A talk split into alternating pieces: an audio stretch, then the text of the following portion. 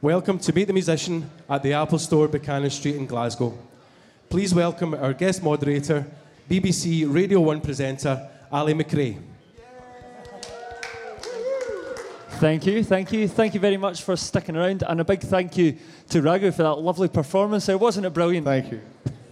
Yes, it was. So, uh, what we really want to do here uh, for the podcast is really, really get into your story of you know what you, your life as a musician and, and how, how you came to have done all the amazing things you have done, including like playing Glastonbury, playing to tens of thousands in your homeland, and uh, playing Jools Holland, playing in front of the Queen, to name but a few. But let's take it um, right back to the start and uh, talk about how you how, how you got established as a musician. Oh, it's, it's kind of a weird story. When I was eight, my father pushed me into learning classical dance. Of course, my figure does not endorse that fact anymore. Um, but I pursued that for 18 years almost, and I almost wanted to take it as my profession before my dad pushed me towards, you know, taking science as a career. And I studied microbiology and then molecular biochemistry, and wanted, almost became a scientist. But then when I was 19, a classmate of mine made fun of me for pursuing classical dance, which is Bharatanatyam, which is usually pursued by women and not by men. And, and with- because of that misconception, normally in the public, so that, it, that classical dance is pursued only by women, he made fun of me that it's very effeminate of me to pursue classical dance. And he used to play the guitar and sing songs in English, especially the pop songs. So yeah, it kind of ticked me off. So I said, okay, give me that stupid instrument of yours for two months, and I'll learn that instrument and, and sing a song for you in English. It's no big deal, really. So that's how I started to learn to play the guitar on my own, and, and I learned a song called 500 Miles in a couple of months, or maybe a couple of weeks actually. And then I went back to him and showed him how that I could play the guitar, and it was not really a big deal to to play the guitar just to show that you're a man enough. but in those few days, I realized what a joy it is to play an instrument and, and just take in that thin air and throw it out in the form of a voice and a song and, and, and, and it's, it's, a, it's a feeling that I can't even describe. It's, it's a very personal thing. It, it probably is the only thing that can make me feel one with myself. And I complete, like I, if, you, if you've seen me perform earlier, I automatically close my eyes and sing. I just can't open my eyes and sing. It's simply because I just love that feeling that it does. It's better than anything else. And it kind of got me hooked. And then I continued writing songs, making music. And it's only when I was in 20, uh, in my late 20s, I realized that I should stop writing and thinking and singing in English. Because in those days, if you, if you could play Hotel California note by note, uh, you were considered as a good musician. But slowly, I think India is waking up now, and, and the youngsters, especially, are very proud to wear their country, their, you know, wear India on their sleeve. And that's when I switched over to singing in my mother tongue and the language of my state, Kannada, and uh, start digging into poetry, which was written 17th, 18th century, uh, and, and making melodies to it, but lace it with music which is contemporary so that the youngsters can enjoy it musically and then eventually get the message behind these amazing songs which was which were written centuries back. So personally that's that's been my game uh, aim and, and journey so far into taking traditional poetry putting into music that youngsters can understand and enjoy and pass on the legacy. Yeah. Fantastic. So really, you got got into music as kind of because of macho chauvinism, almost to show off. It's very funny. I'm embarrassed to even tell that story anyway. Not at all. It's great to find out how someone get you know gets involved and it can happen in any way. Yeah. Um, so as you were uh, you know writing songs and making music, it'd be nice to hear a bit more about how you did uh, you know bring that Western culture in. So it really was from learning those songs like Hotel California and then mixing that with your traditional it, it, it, it is really, uh, uh, my music is really what India is on the whole today. Uh, we are extremely uh, proud of our history, uh, which is so rich in culture and traditional. There's nothing that we don't have in terms of both, uh, you know, music, dance, science, uh, uh, discoveries, etc. And, and, and, and but at the same time, we're also open to embracing cultures from all around the world. Thanks to the entire 2000 uh, the 20th century, late 20th century, and, and uh, I think that brought in the internet into. And Bangalore is the Silicon Valley of India, and uh, we're bombarded with cultures from all around the world. And Ba- Bangalore has become, over the period of time, a very cosmopolitan city now.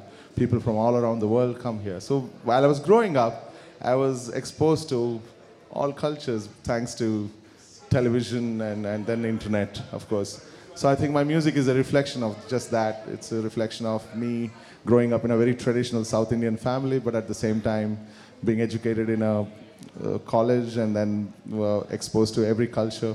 So I, I could mix it all together, I guess. It's just a natural thing. And we're, uh, we're here in the Glasgow Apple store in the midst of the Celtic Connections Festival 2014. And I know you're no stranger to this festival. How do you find Glasgow when you come here? We played a couple of years back in Glasgow. We did Òran Mór, and then we played here at this very stage too. Uh, and we've had amazing response then. And yesterday, uh, it, it was only stronger. We had a jam-packed house at Òran Mór yesterday night. And uh, then we played on BBC Three at the Center for Cultural Contemporary Arts. So even there, we got amazing reviews from people tweeting about whoever were listening and driving their car or sitting at home. Uh, it's been amazing. In fact, the entire touring to the UK since last four years, we've earned really hardcore fans who travel from cities to city following us. Like there are two ladies who followed us all the way from Leicester to just to watch us play yesterday at Òran Mór. That was crazy, I thought. so yeah, so things are uh, really looking up. We went on to become number one on iTunes on world music charts in the UK. We got featured on later with Jools Holland. We played Glastonbury, Larmer Tree Festival, Latitude, and Belladrum. A wonderful festival in the north of yeah. Scotland. So, yeah. so the love has only been increasing, and I hope it continues, and we come back stronger every year. Excellent. We hope so as well. Thank you very much. Um, tonight's concert, you're performing as part of the International Burns Night at the Hydro Arena, the brand new arena. Uh, how do you feel about that show tonight? And maybe if you could talk a little bit about the man himself, uh, Rabbie Burns. Yeah, I mean, I haven't really read much of his poetry, but there is an India connection to it. Uh, we have the national poet, uh, Rabindranath Tagore, uh, who wrote the national anthem of our country and also hundreds and hundreds of incredible uh, poems and, and uh, uh, even stories. Uh, and he was so impressed with Robert Burns that he actually traveled all the way here searching for this man of that amazing poetry. And, and eventually he's done translations of Robert Burns' poetry into Bengali in, in, in uh, India. So, in that sense, I think it's beautiful that um, a man from completely different country could inspire another incredibly inspiring person to make that journey and, and connect at the level of art. And I think all other boundaries just disappear and, and brought the world together, completely disparate worlds together. And, and I think if we all in humans find us that connection between people from different cultures, I think we'll have absolutely no wars. I couldn't agree anymore. yeah. Um, as you've uh, developed as an artist and you've just released uh, your newest album was released in November Yeah. last year. Last year, November, yeah. How um, has your travelling and maybe the reception you've got in the UK especially has that influenced the music you've made? Yes, in fact, that's the reason why we called it Jag Changa, which means the beautiful world. Simply because for the last four years we've been traveling to possibly every continent except Africa, and we've met some incredible musicians who have become great friends. Uh, and uh, I wanted them all to be on the album, so I traveled uh, all over again, meeting these musicians and recording them. So because of these travels and playing at various festivals and, and, and interacting with other musicians from different countries, uh, it definitely has kind of broadened my horizons as a musician. And, and the idea was to get all those cultures in into the sound of the album. And, and the eight songs that you have are all completely different from each other simply because it's inspired from a, by meeting another musician. And, and uh, it's almost like a mixtape. yeah. Is there anyone uh, you would maybe tip that is playing at the Celtic Connections Festival? I know you've been rushing about so busy. But Is there anyone you think people should go and check out at the festival? You know, unfortunately, Celtic Connections has been incredibly cruel on us. That we've played a gig every two hours. Like today morning, we woke up at 8, 9.30, we sound checked till about 12 at the Hydro. and rushed to play at the Indian reception for the Celtic Connection delegates. We finished that and walked here to Apple Store, finished this gig, and now we're rushing back to the Hydro to play the main gig.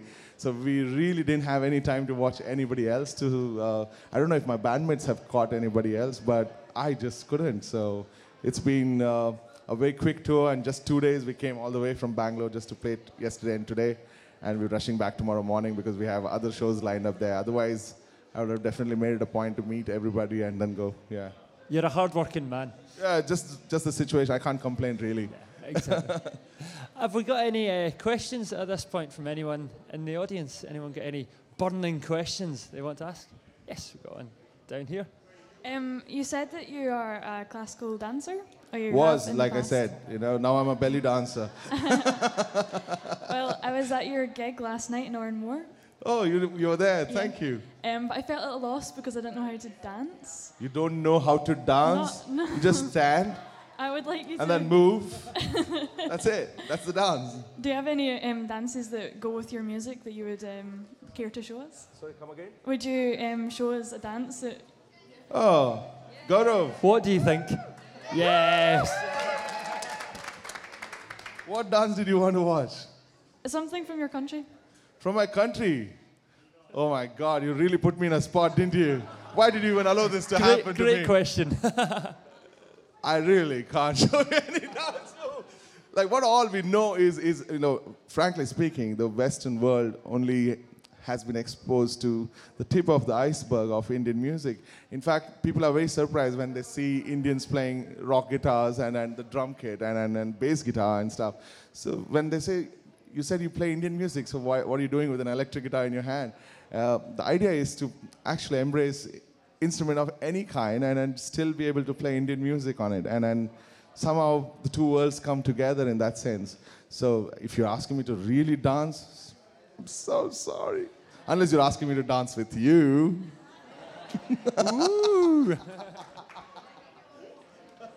See, I put you back in the spot. As I said, I don't know how. I don't know too. I don't know. well, Yes, whatever you saw yesterday at Òran Mór is the all I know how, uh, about dancing and making people dance. It's the ping pong dance that we make everybody do. So yeah. Have we got any other questions? Oh, oh wow! right there. I love your gloves. What's your favourite song? What's my favorite song? Wow. That's a difficult question to answer, isn't it? Why are you all so determined to put me in a spot? It's a discerning audience. Okay. Um, song from India? Is that what you're asking me? Anywhere. You know what? Uh, it's been my anthem personally, but there is a song by a rock band which you shouldn't be listening to. It's called Aerosmith, and they wrote a song called Dream On, and I, that's my favorite song. What? I did not expect that as an answer. And, and every song written by Queen.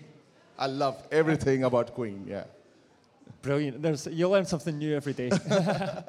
Have we got any other questions? Yes. What would you say the main differences of playing to a UK audience or an Indian audience are? Actually, nothing. Simply because if, even if I move out 200 kilometers of radius of my house, the language changes in India, and nobody will understand me.